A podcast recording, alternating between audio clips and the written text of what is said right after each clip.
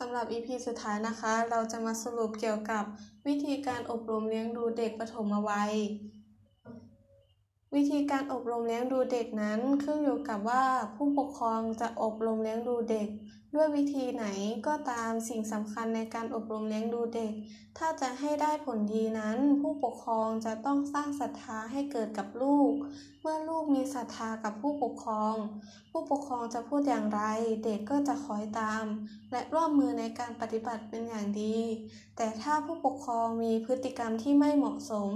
เด็กจะเกิดความไม่ไว้วางใจและเกิดความเครียด ซึ่งบางครั้งอาจแสดงพฤติกรรมต่อต้านหรือก้าวร้าวได้ แต่บทบาทสมัยใหม่ของแม่ในการอบรมเลี้ยงดูลูก ให้บรรลุตามวัตถุประสงค์ดังกล่าว และให้ลูกเป็นคนที่มีความสามารถแก้ปัญหาของตนได้นั้น จะต้องมีความสัมพันธ์กับลูกมากกว่าที่กล่าวแล้ว และตัวแม่เองต้องมีคุณวุฒิสูงกว่านี้ด้วย ฝึกหัดให้ลูกเป็นคนที่มีความมั่นใจในตนเอง เพื่อเขาจะได้ช่วยตนเองได้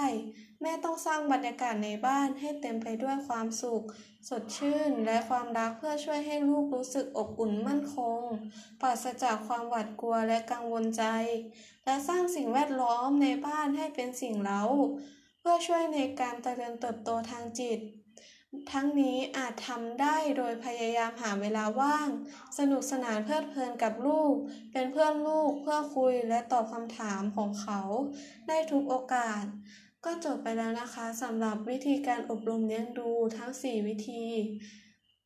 หากมีข้อผิดพลาดประการใดขออภัยมาณที่นี้ และขอขอบคุณที่รับชมและรับฟัง ขอขอบคุณค่ะ